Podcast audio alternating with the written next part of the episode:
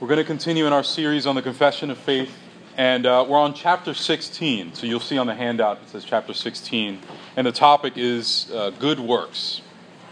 And as we get into the topic, I'm reminded of the passage in Isaiah 5:20, uh, which says this: It says, "Woe to those who call evil good and good evil, who put darkness for light and light for darkness, who put bitter for sweet and sweet for bitter."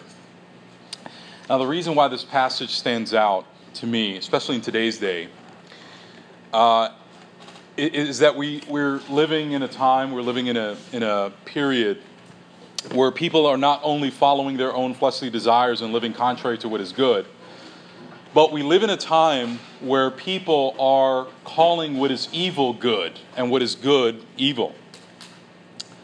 Uh, and you wonder how it is that everyone is on that same page collectively, and they're, they're moving away from anything that resembles a Christian view of ethics or a Christian view of morals. And yet, it's not so much a conspiracy as much as it is uh, this natural opposition, a natural opposition against the God of Christianity. And so, from this, we we we uh, we can see how this question of good works is is is challenging. Uh, and each generation that comes, they have their revisions of what they consider to be good or what they consider to be evil.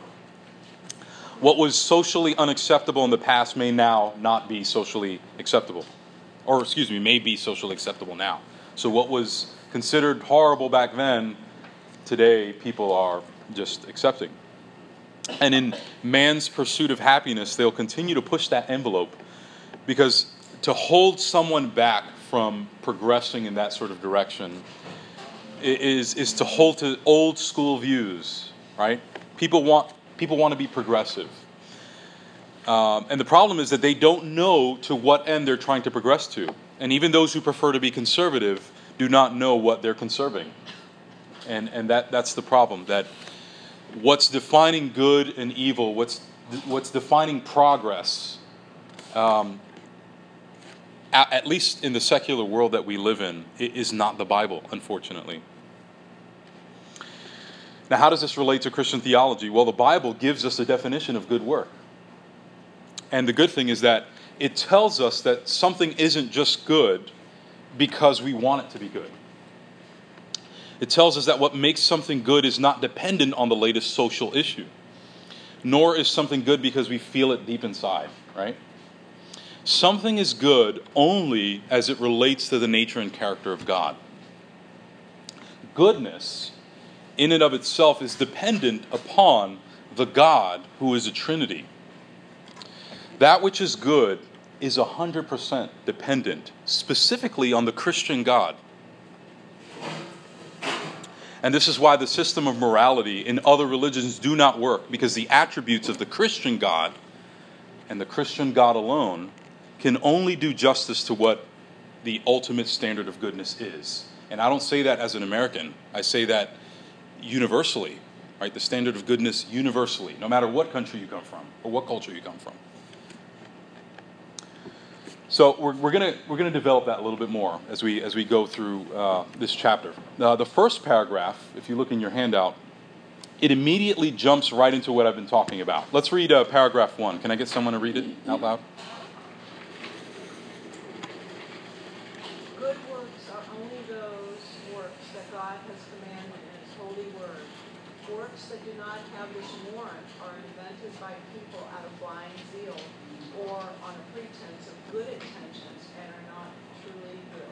Yeah, so the first thing we notice in this paragraph is a statement on basically what constitutes good deeds. The confession states good works are only those works that God has commanded in His holy word. And so the standard or rule for good works is the Word of God. And that is anywhere you go. That's not a Western thing, that's not an American thing, that's everywhere. And this connects well with the very first chapter of the confession uh, if you if you have a confession, if you look at chapter one, it's on it's on the Holy Scriptures, and in that chapter it tells us that the Holy Scripture is the only sufficient, certain, and infallible rule of all saving knowledge, faith, and obedience. And this is not only a confessional thing, the Bible speaks this way. And I'll show you. Uh, Psalm 147 19, it says, He declares His word to Jacob, His statutes and His rules to Israel. Also, Micah 6 8. He has told you, O man, what is good. And what does, what does the Lord require of you but to do justice and to love kindness and to walk humbly with your God? And so here we see that God is the one who sets the standard, not only to his people, right? He's not the, the one that sets the moral standards for Christians. He sets the moral standards for everybody, whether you're a believer or not. Uh, and we see that in Micah 6, where he says, He has told you, O man. Right? His standards are for all men everywhere. And when the, uh, when the Westminster Confession was formulated, right, that's, that's like the mother confession. We, we, we, we have a lot of parallel there with that confession. And when, when the Westminster divines came together to formulate their, their confession, there was a lot of concern during that time to refute what, what, what's called antinomianism. Antinomianism is uh, a false belief that now that you're in Christ, there's no need for uh, holy living. There's no need to look back at God's moral law to see how you're doing and to see how you can align yourself with the law of God. And they, they would they, they, they would they would see themselves as saved by grace, and they felt no need to follow uh, God's moral law. And you know what? Even though this was this may have been a problem during that time while they were making this confession, it's a problem today in, in some churches today. Uh, and these views are denied, right? Right right off the bat in the first paragraph. That good works are only defined by what's written in Scripture. Now, many commentators agree that this chapter in this confession is, is unusually long. You would look at uh, uh, a chapter based on. Thanks, bro. Uh, you would look at a chapter on good works and you would think that was it was obvious. Some of these things are obvious, but most commentators who who have made commentaries on the confessions, they've noticed how unusually long this chapter is, and it's because you know, it's assumed that there, there must have been some sort of problem with people understanding good works in the life of a Christian. Anyway, the paragraph continues on by saying that works do not have this warrant, right? The warrant in Scripture. Works that don't have this warrant are invented by people out of blind zeal or on a pretense of good intentions and are not truly good. In other words, Good works consist only of what God has said in his commands, not in what man devises or makes up out of blind zeal or so called good intentions. Now, in Scripture, we, we've seen how the Pharisees, right? The Pharisees were zealous people for God. They may have had good intentions. Um, however, the problem was that they sought to bring about obedience by creating layers of extra laws around God's law which added to God's commands. But again, even well intentioned works that in fact were not commanded by God were not really good works. And that's something that we have to be careful of. You, you, you want to, in attempt to protect God's law, you, you end up adding more and more layers to it just so that you don't violate God's law and you, you, you create additional laws that are not commanded by God. And Jesus, Jesus had very strong words for these Pharisees who, who put a heavy burden on regulation around people's necks. A burden not even the Pharisees themselves were willing to, to take on. Uh, you see this in Matthew 23 1 through 4. Can someone read that passage? Jesus said to the crowds and to his disciples, The scribes and the Pharisees sit on Moses' seat, so do and observe whatever they tell you, but not the works they do. For they preach but do not practice and tie up heavy burdens, hard to bear, and lay them on people's shoulders, but they themselves are not willing to move them with their finger. Thank you. And because they added their own traditions, as if they were the very commands of God, Jesus rebukes them. You see this here in Matthew 15, 7 through 9. Can someone read that?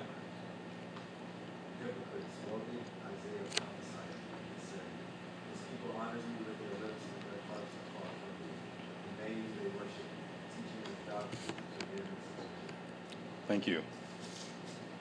And see that teaching as doctrines the commandments of men.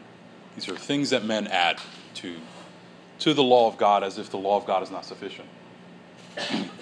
and again, in recent history, uh, church history specifically, there have been denominations, uh, particularly those of the holiness movement, that have done the same thing by requiring their church members not to go to the movies, not to dance, not to drink alcohol, etc. And in their zeal for holiness, they devised rules to avoid worldliness. But the problem is that they themselves became the determination of what was God's law and requirement. And they also determined what was worldly and not trust that what the scripture says about what is worldly, what is wrong, what is sinful is sufficient, as if God had not already clearly spoken on the subject. And God had made it plain what sin is by his commands. And only God has the authority to issue such commands. Man has no authority to add a single requirement beyond God's command. And this is something that we have to be careful with. Uh, I saw a hand. Yeah, you know, when um, in the intertestamental period, the Pharisees were known as the protectors of the truth. By the time Jesus steps on the scene, they've added so much works to God's doctrine to the point of apostasy. Mm-hmm. Today, where do we see the exact same thing? Yeah. You know, the Catholics today are the Pharisees of old. Mm. Yeah.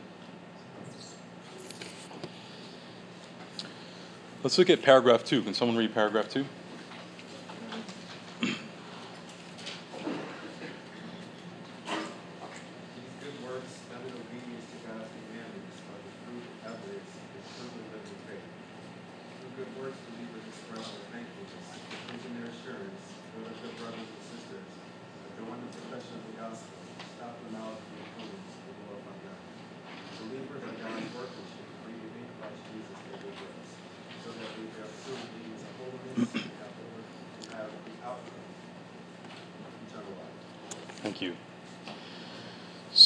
The first sentence in this in this paragraph carries out the logical result of what was said in the first paragraph, right? Since good works are only based on God's word, then a life in obedience to God's word is is fruit of salvation.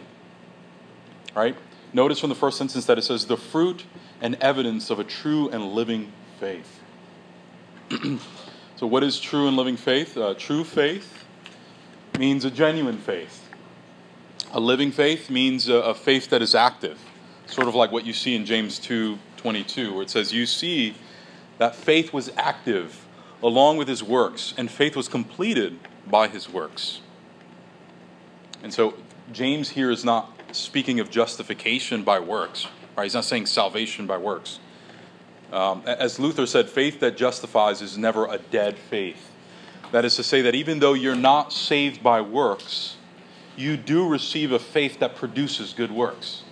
Right? So, when you're saved, if you're saved, the, one of the benefits from regeneration is that the Spirit grants you faith. And that faith, the, the way that we know that that's real saving faith, is that it's a living faith right? It's a faith that is living, and what that means is a faith that is active, a faith that lives according to the truth of what you're having faith in. And, and one of the ways that we can see that it's a faith that is true is uh, we can see that there are things that you do, namely good works. Um, there are affections that are given to you in your heart. There are uh, things that are reality to you uh, and it's fleshed out in your deeds, in your demeanor. It's, it's fleshed out in how you obey God's word. All those things uh, are signs that the faith that God gave you through regeneration, through new birth, is a real faith. It's a living faith. On the contrary, a dead faith is one that a person may have temporarily. It, it bears no fruit. Uh, it it doesn't produce consistent actions in your life that are consistent with what supposedly you have faith on, what the subject, the object of faith is. You're not bearing any fruit. You live as if you never had faith. Um, And so you can tell the difference between someone who has real saving faith and someone who has dead faith, which is really no faith at all. uh, Matthew 7 17 20 says, So every healthy tree bears good fruit, but the diseased tree bears bad fruit. A healthy tree cannot bear bad fruit, nor can a diseased tree bear good fruit. Every tree that does not bear good fruit is cut down and thrown into the fire. Thus, you will recognize them by their fruits. So, Christianity is not trying to get people to do good things. It's actually more about identifying who are the people who have real saving faith. That's really what it is. It's, it's identifying who are the people who have been born again. It's not so much let's get a bunch of people to come to a church and let's try to get them into heaven by helping them do good deeds. No. It's let's bring people in, let's preach to them the gospel. If the Spirit of God uses the Word of God to regenerate their heart and they're born again, we're going to tell. We'll be able to tell by their fruit. That's what, that's what uh, Matthew 7 is saying. Look also at uh, 1 John 2 3 through 6. Can someone read that passage? And by this we know that we have come to, to know him if we keep his commandments. Whoever says, I know him, but does not keep his commandments is a liar, and the truth is not in him. But whoever keeps his word, in him truly the love of God is perfected. By this we may be sure that we are in him. Whoever says he abides in him ought to walk in the same way in which he walked. Amen. Thank you, brother. Now, this is important to remember. Uh, good works is a part of the Christian life. You know, there was there was a wave of. I feel like it was a resurgence of uh, of people finding about finding out about it, the doctrines of grace and, and Calvinism and things like that. And in this in this wave of people, everyone was excited about the gospel that they're saved by grace alone. But I feel like a lot of churches have deviated uh, and took that doctrine and forgot that you are also called to live in accordance to that gospel, to live and pursue holiness, to, to examine yourself constantly and walk in, uh, in step with the gospel, walk following Christ, denying yourself, killing sin, all these things that the Bible teaches. Uh, it's almost like that that's put aside and said, well, we're good, we're saved. You know, we're saved by grace, so, you know, and, you know, for me to pursue holiness is legalism that, that's, that's not true. We, we see from this passage here that we're called to, to prove our faith through our obedience uh, to God's word. So again, it's important, remember, it's important to remember that good works is a part of the Christian life. Our works will not contribute to our justification, right? It doesn't add anything to the fact that you're saved. Uh, you're saved by Christ's work. But the sign that you're really saved, that you really have faith, is that there is uh, a production of fruit coming from, from you. You've been made alive in Christ, and so you will produce fruit. Now, interestingly, good works are not only a sign of living faith, but as the confession says, it's also a sign of thanksgiving or thanks, thankfulness.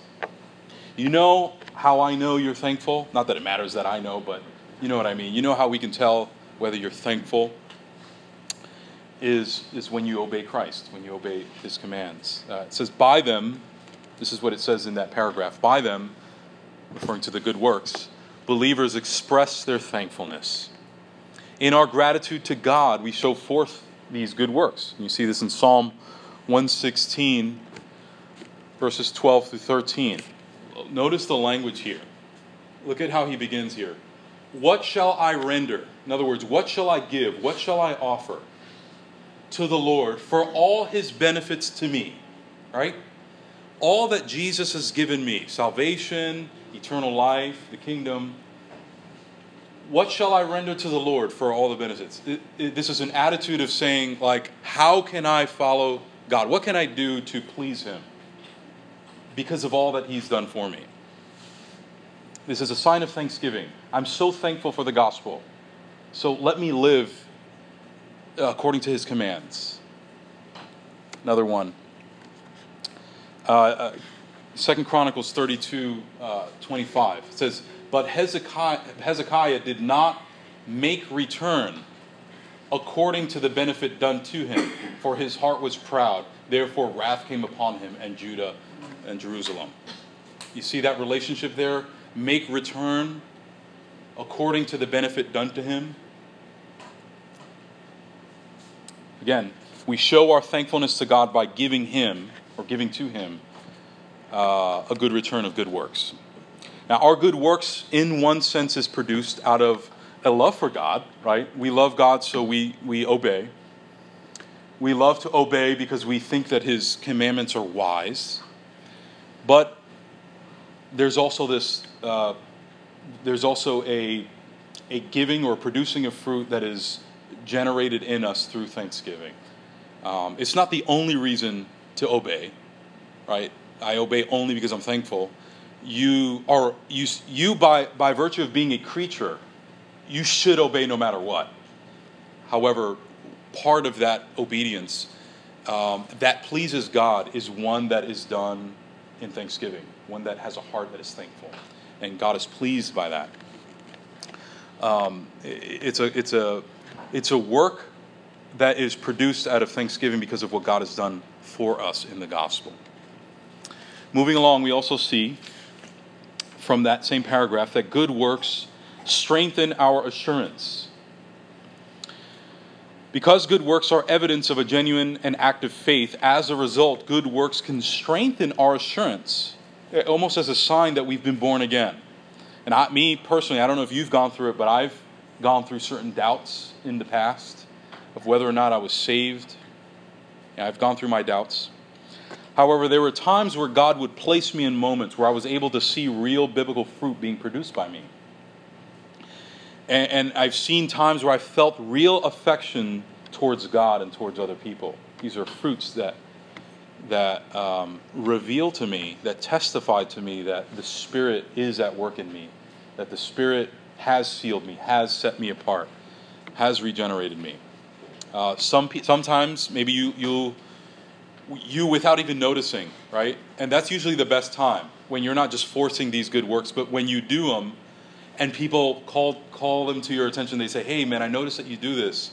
And you didn't even realize you were doing it. But they, they, they tell you, man, you know, praise God, I see this good fruit in your life. And that, that strengthens you, doesn't it? Uh, when someone pulls you aside and tells you, wow, you know, I, I noticed that you're bearing fruit. Um, again, we see this this idea in 2 Peter 1, uh, verses 10 through 11. Can someone read that? Brothers, be all the more diligent to make your calling and election sure. For if you practice these qualities, you will never fall. For in this way there will be richly provided for you an entrance into the eternal kingdom of our Lord and Savior Jesus Christ. Amen. So you see what's uh, underlined there, right? It says, Be all the more diligent uh, there's this active pursuit to making your calling and election sure. This is speaking about assurance. For if you practice these qualities, you will never fall. You would never fall from salvation? No, you would never fall in a state of uh, not being assured, right? He's speaking about assurance here. For in this way there will be richly provided for you an entrance into the eternal kingdom of our Lord and Savior Jesus Christ. Right? If these if these practices are real in your life. What it's saying here is that uh, it guarantees or it assures you that you will enter into the eternal kingdom. And so, you know, how much more of an encouragement can we receive? Uh, and so we should actively be pursuing to see and examine whether or not fruit is being produced in us. Um, now, along with that, we also see that good works build up our brothers and sisters as well, not only ourselves, but our brothers and sisters. Our good works encourage and build our brothers and sisters in Christ, just as our bad works can discourage and tear our brothers down. Right? So when I do bad things, when I don't obey the scripture, when I kind of fall away, it affects everyone, right? It discourages the body. On the other end, when you do good works, it encourages the body. You know, when I see people do things that I know uh, it's very difficult when I see people living lives that are self-controlled, that are loving and gentle and kind. You know, all the all the uh, all the fruits of the spirit. There are days where I'm not walking that diligently, and I see this brother doing that, I'm encouraged. It, it makes me believe in faith that I can do the same thing by the power of the Spirit. Desmond? That's a really good, good tactic. I was thinking about this a couple of verses before. Verse 10 here it says, These qualities are yours and are in us. It can be discouraging. Yeah. Because none of us are loving as we ought to be, or kind as we ought to be. Right. Um, bear uh, fruit to its fullness like we want to see it. Um, but that these qualities are yours. And I think we see it in these things like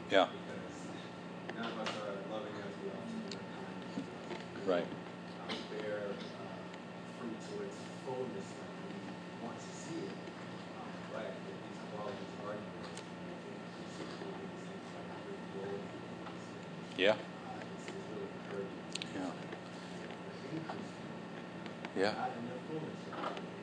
Yeah, yeah, yeah. And sometimes we don't see how much of the, the increase is. Uh, when you pull back and you, you consider your life and you see how the Lord has used your brothers and sisters in your life and how they've encouraged you to move and progress in your sanctification, I mean, it's encouraging. Even if it's a little bit, um, it's encouraging. And so, uh, it, you know, walking, walking in holiness and, and doing good works is not just for yourself. You know, I know we, we live in a very individualized culture, but Christianity is very different. It's very, very corporate. And so when you do good works, also think of your brothers and sisters whom you're encouraging in the process. So this is how we build each other up.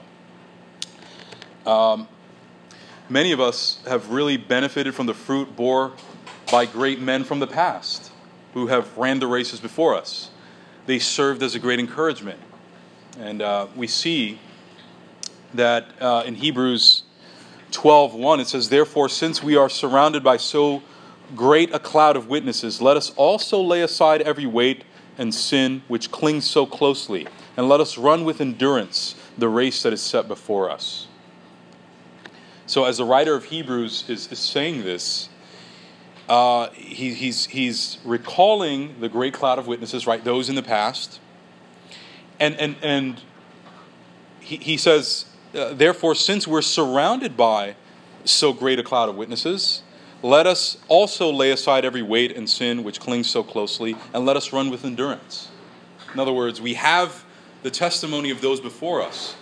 Let that be an encouragement, and let that uh, motivate you to run with endurance. Run the race that is set before you.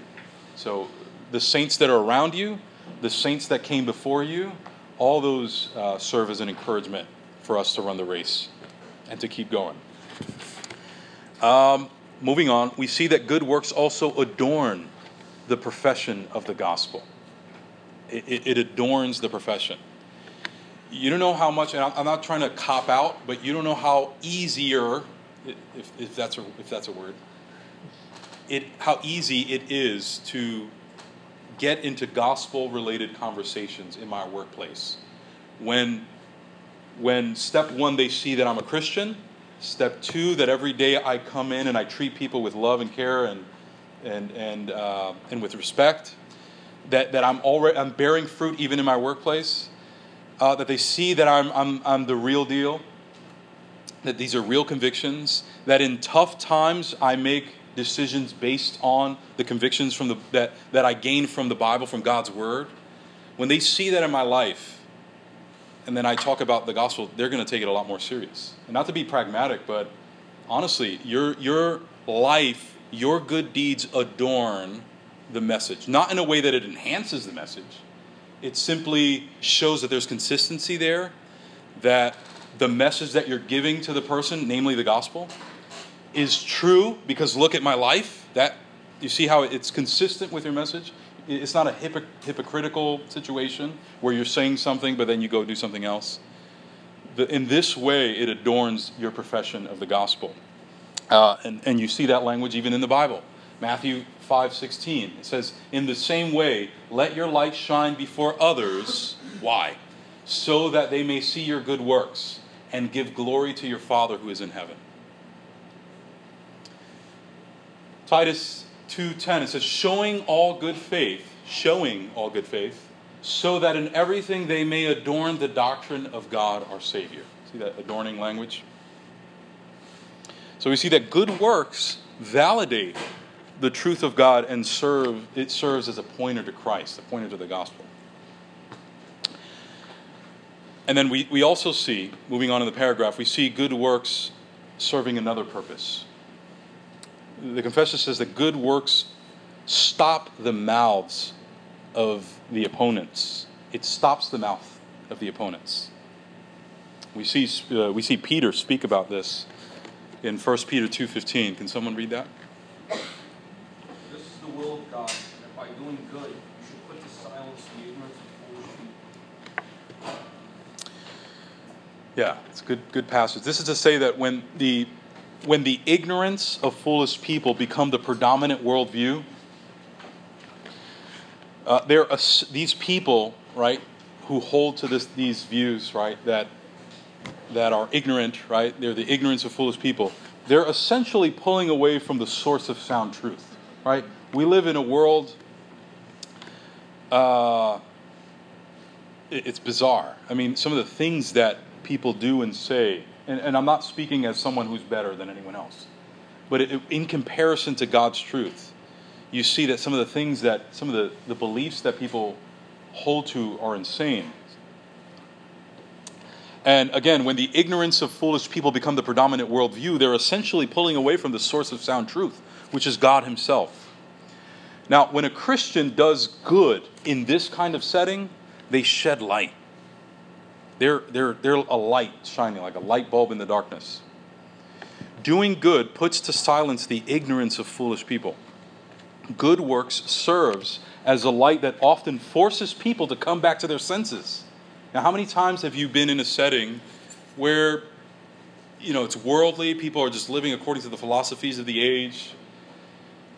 And again, we shouldn't walk in these settings super arrogant, like, you know, I'm a, you know, I'm a Christian, and, you know, we, we shouldn't come in that with that sort of demeanor.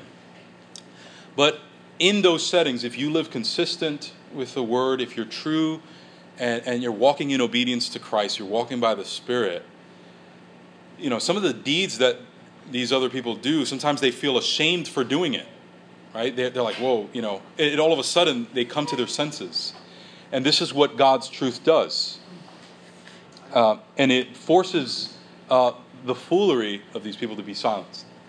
Says here, quoting English says to a piece of wood. Yes, sir. Yes. And lastly, and most significantly, good works glorify God. And again, Jesus said, in the same way, let your light shine before others so that they may see your good works and give glory to your Father who is in heaven. Uh, that's Matthew 5:16. And we're told in Scripture, so whether you eat or drink or whatever you do, do all to the glory of God. Wherever you are, if you're in your workplace, uh, if you're in school, wherever you spend most of your time, wherever you are, whatever you do, whatever you find yourself doing, do it all to the glory of God. What does it mean? Does it mean that your coffee mug always have to have, has to have a passage of scripture on it? Does it mean that if you're a plumber that you have to write John 3:16 in the toilets? No. That's not what that means. Does it mean that you have to drop a track everywhere you go? It's a good idea, but that doesn't mean that. It simply means that everything that you do, you do it as if you're doing it to God. You do everything as if you're doing it to God. Don't, don't do things so that you please your boss directly, right? Like, I, I want to, you know, I, I want to do it because I want to gain points with the boss. At least not directly. You do it first unto God. First unto God. Everything that you do, you do it to glorify God. The confession tells us that believers are God's workmanship created in Christ Jesus for good works.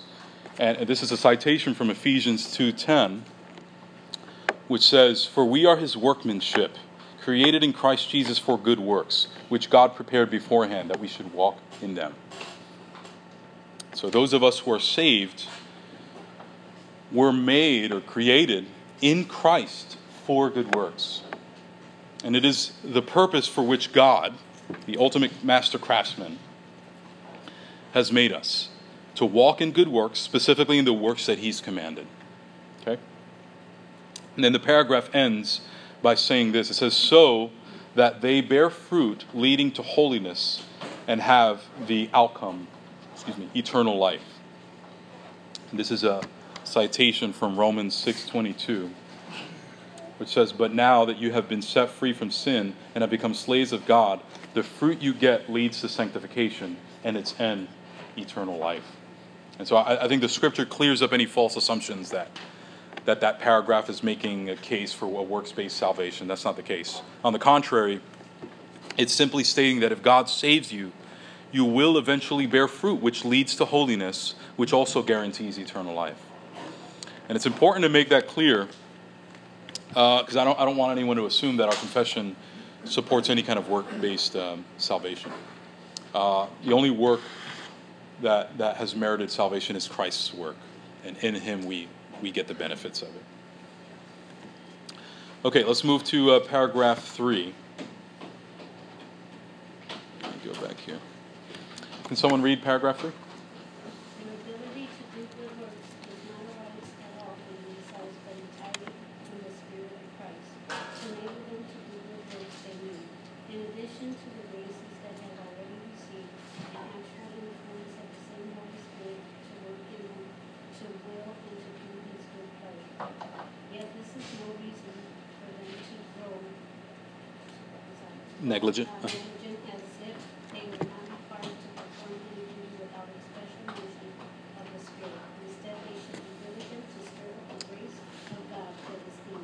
Thank you.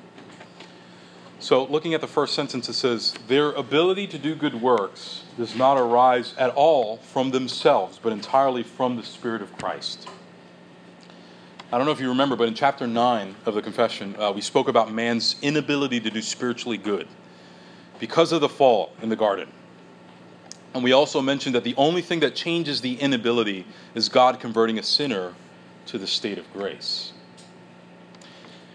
Now, what happens in this transfer, right? When you were a sinner and now you're saved, what happens in this transfer is that God takes a sinner from his natural bondage under sin and by his grace alone enables him to freely it enables him freely to will and to do that which is spiritually good.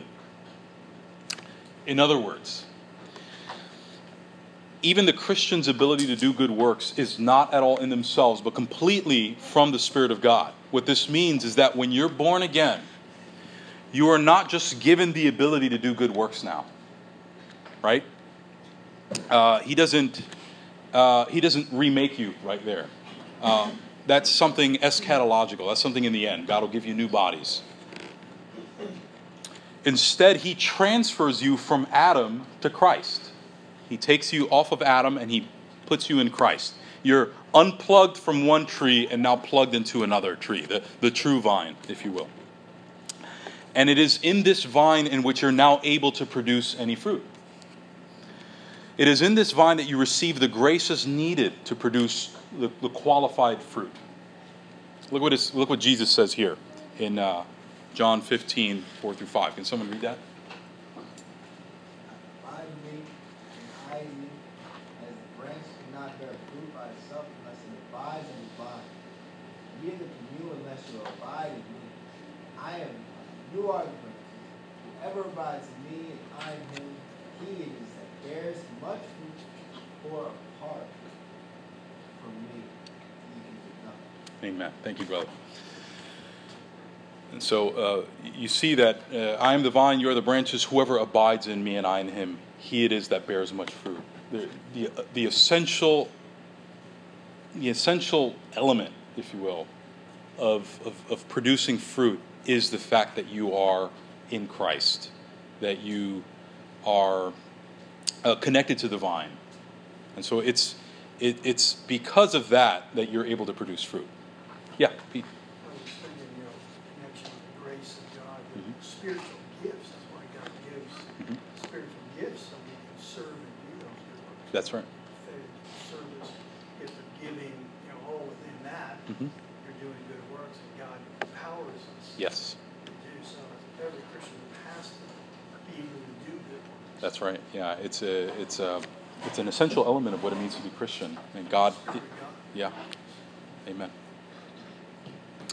Now, moving along, the paragraph then says to enable them to do good works, they need, in addition to the graces that they have already received, an actual influence of the same Holy Spirit to work in them to will and to do His good pleasure.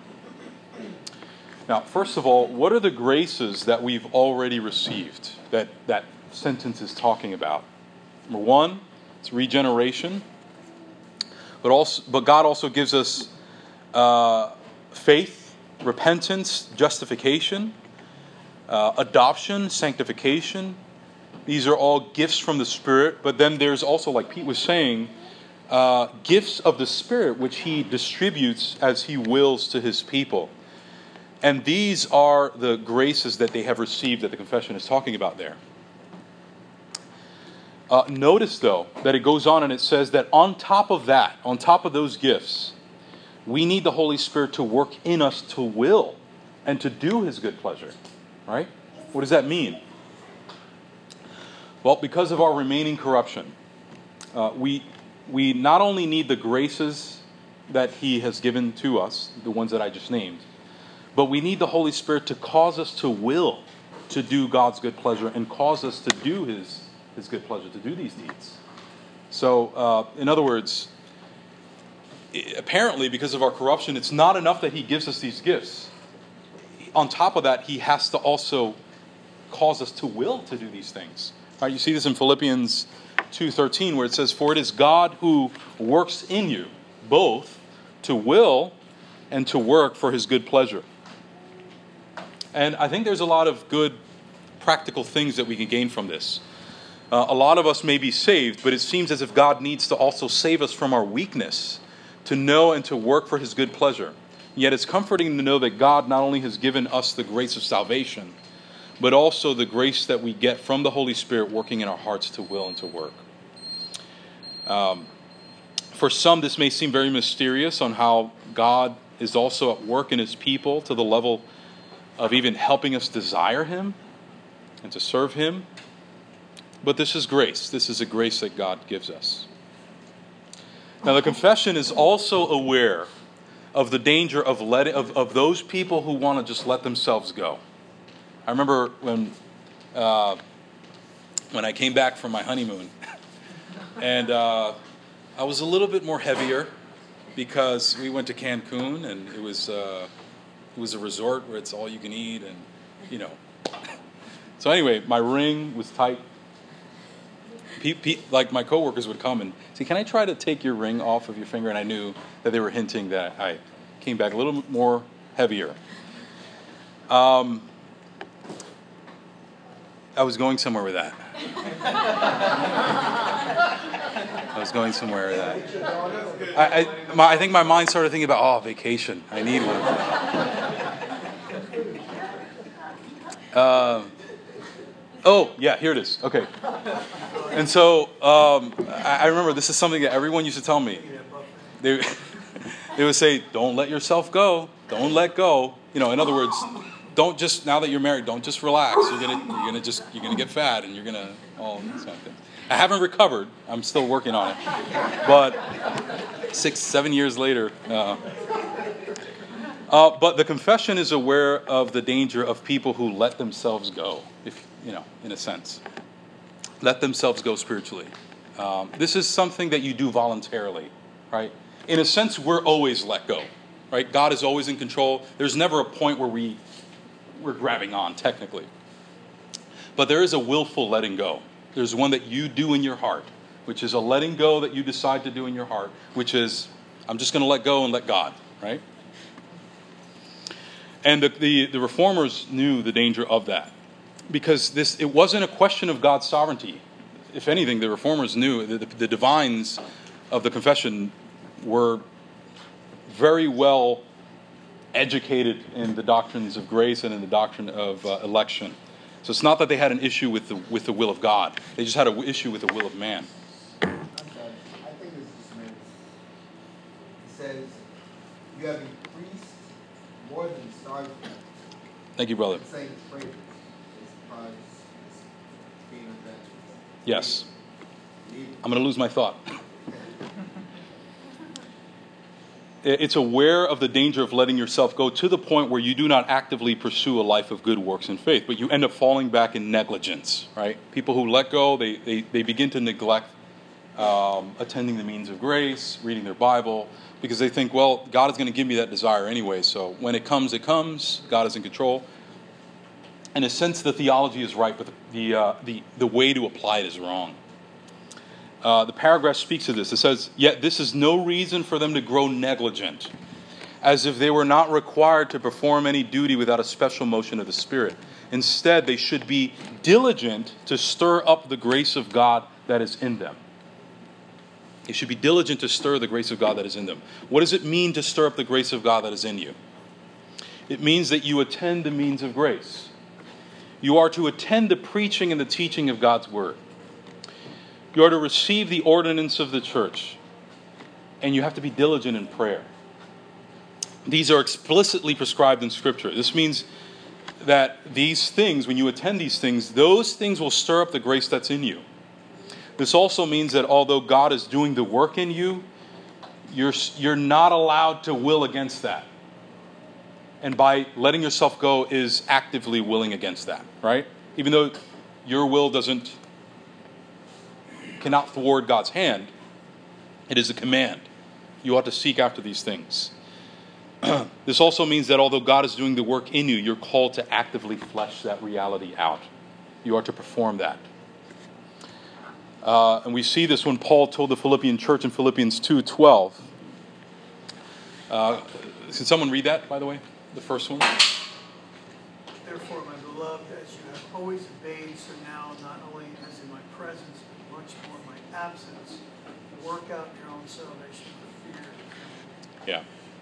So, so Paul was well aware of the sovereignty of God, but he also commanded the church to work out their salvation with fear and trembling.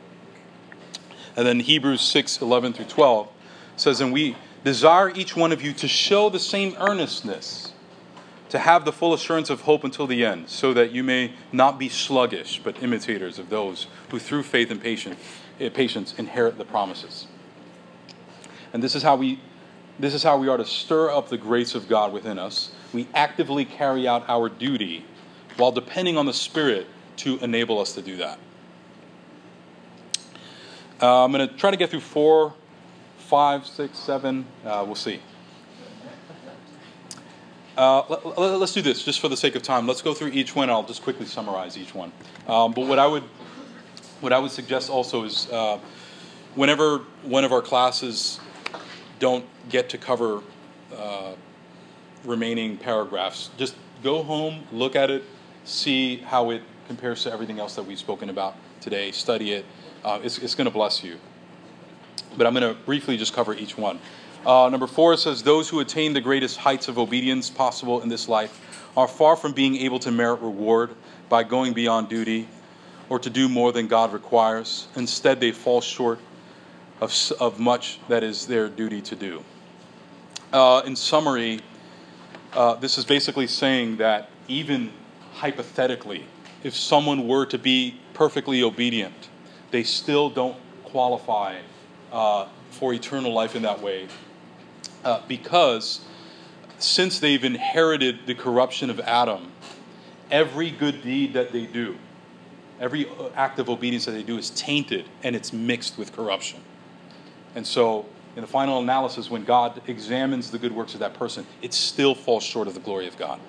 Okay? Uh, by the way, the Roman Catholic Church taught and still teaches that the works of supererogation, which is additional works that are done by saints that supersede what was expected to them. It's like extra credit work.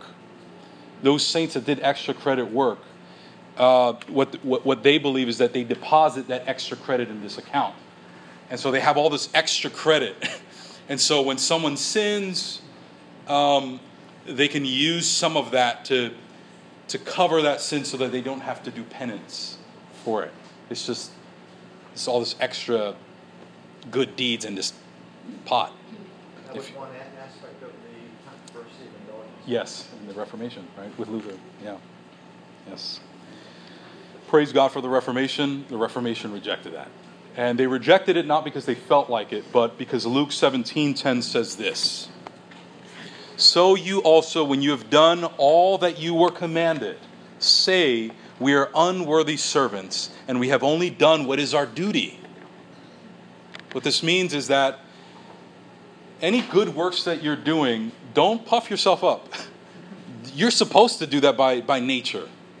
and you still struggle with it. We've only done what is our duty. And Jesus corrects that sort of false idea. Um, let's see. Let's look at paragraph 5. It says, We cannot, even by our best work, merit pardon of sin or eternal life from God's hand due to the huge disproportion between our works and the glory to come, and the infinite distance between us and God. By these works, we can neither benefit God nor satisfy Him for the debt of our former sins. When we have done all we can, we have only done our duty and are unprofitable servants. A lot of that is, is kind of like kind of what we just covered. Then it goes on and says, Since our good works are good, they must proceed from the Spirit. And since they are performed by us, they are defiled and mixed with so much weakness and imperfection that they cannot withstand the severity of God's punishment. So, again, this just sort of reiterates or breaks down the reality that every good deed that we do is still mixed in with, uh, with impurity. Uh, and again, it, it, it, it, doesn't count as, as merit for us. Uh, Romans 3:20 tells us, "For by the works of the law, no human being will be justified in his sight, since through the law comes the knowledge of sin."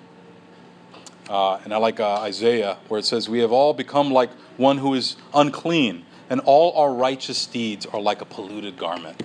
Some versions say, "Like a filthy rag."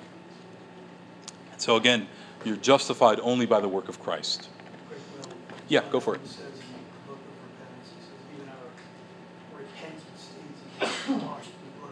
Yeah. Wow. Which, which, which just goes to show, yeah, yeah, it goes to show our need for, for Christ, you know, only in every way.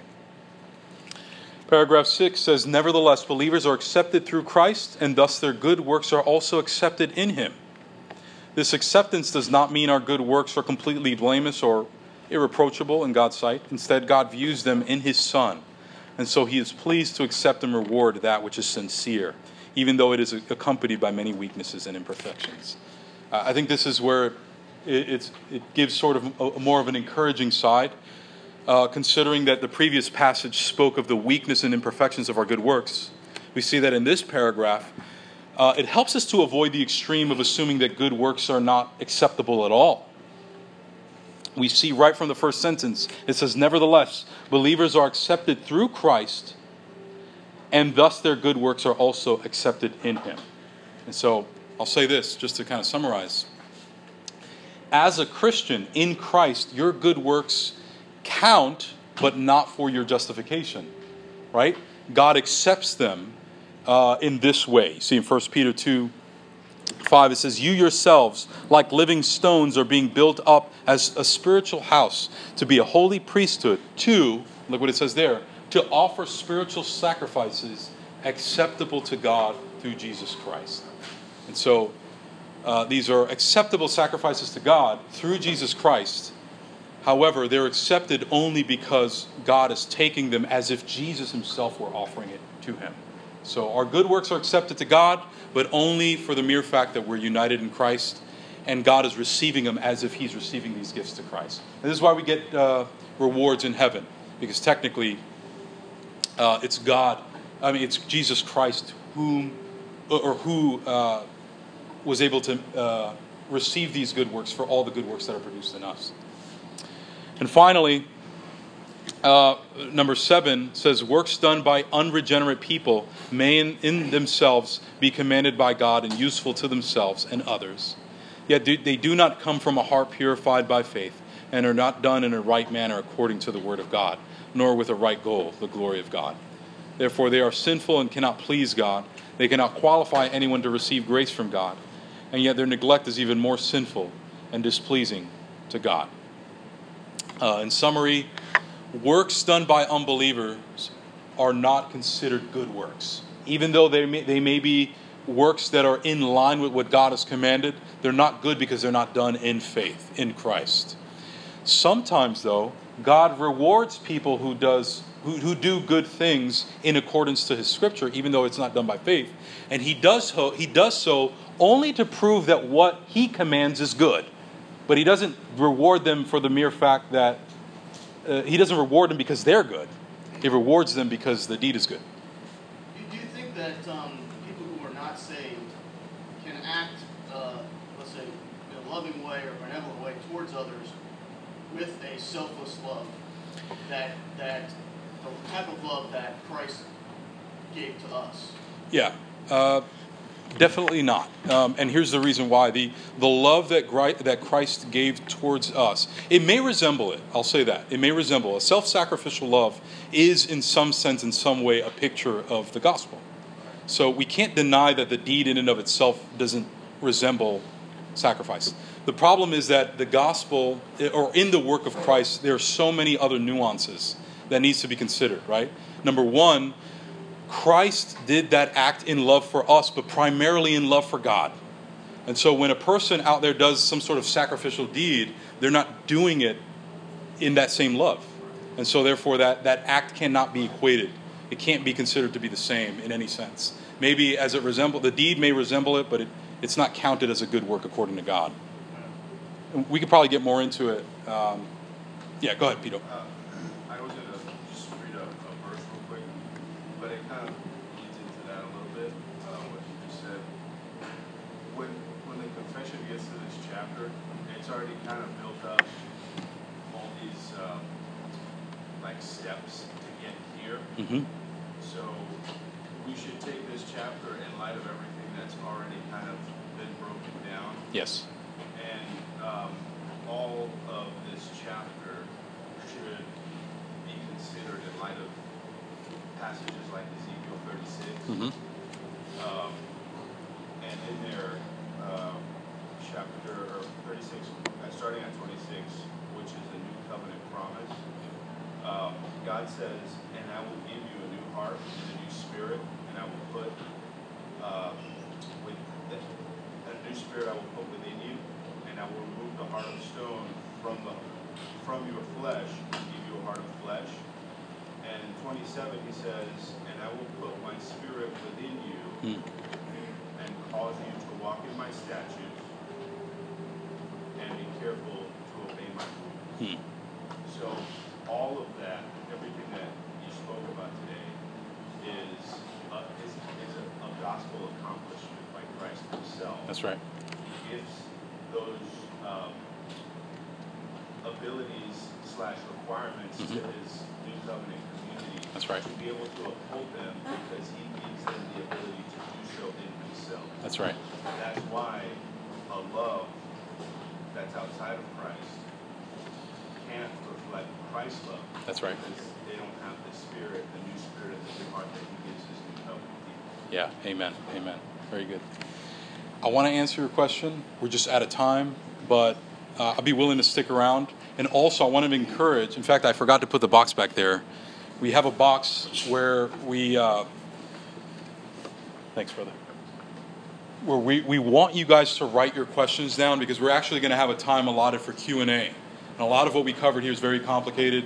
Even the previous chapters are complicated. So we want to give you that opportunity, but also uh, uh, a, a time slot that, that helps us to answer correctly and answer uh, in the best way we can. So hold your questions. Let me go ahead and pray, and then uh, I'll stick around if you guys have any comments or questions. Our Father, we thank you uh, that in your covenant we've received these blessings, Lord, as Peter said. Uh, we thank you that uh, in this covenant we have regenerated hearts, and prior to faith, our works were an abomination to you. They were done with wrong intentions. They were run. They were done apart from the Spirit. Yet now you receive our weak and imperfect gifts, and this is only possible in Christ. And we thank you for this new covenant. We praise the Spirit in applying these rich, these rich benefits that we do not deserve.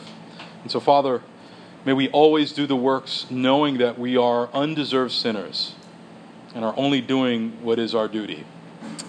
We thank you and we ask this in Jesus' name. Amen. Amen. Thanks, guys.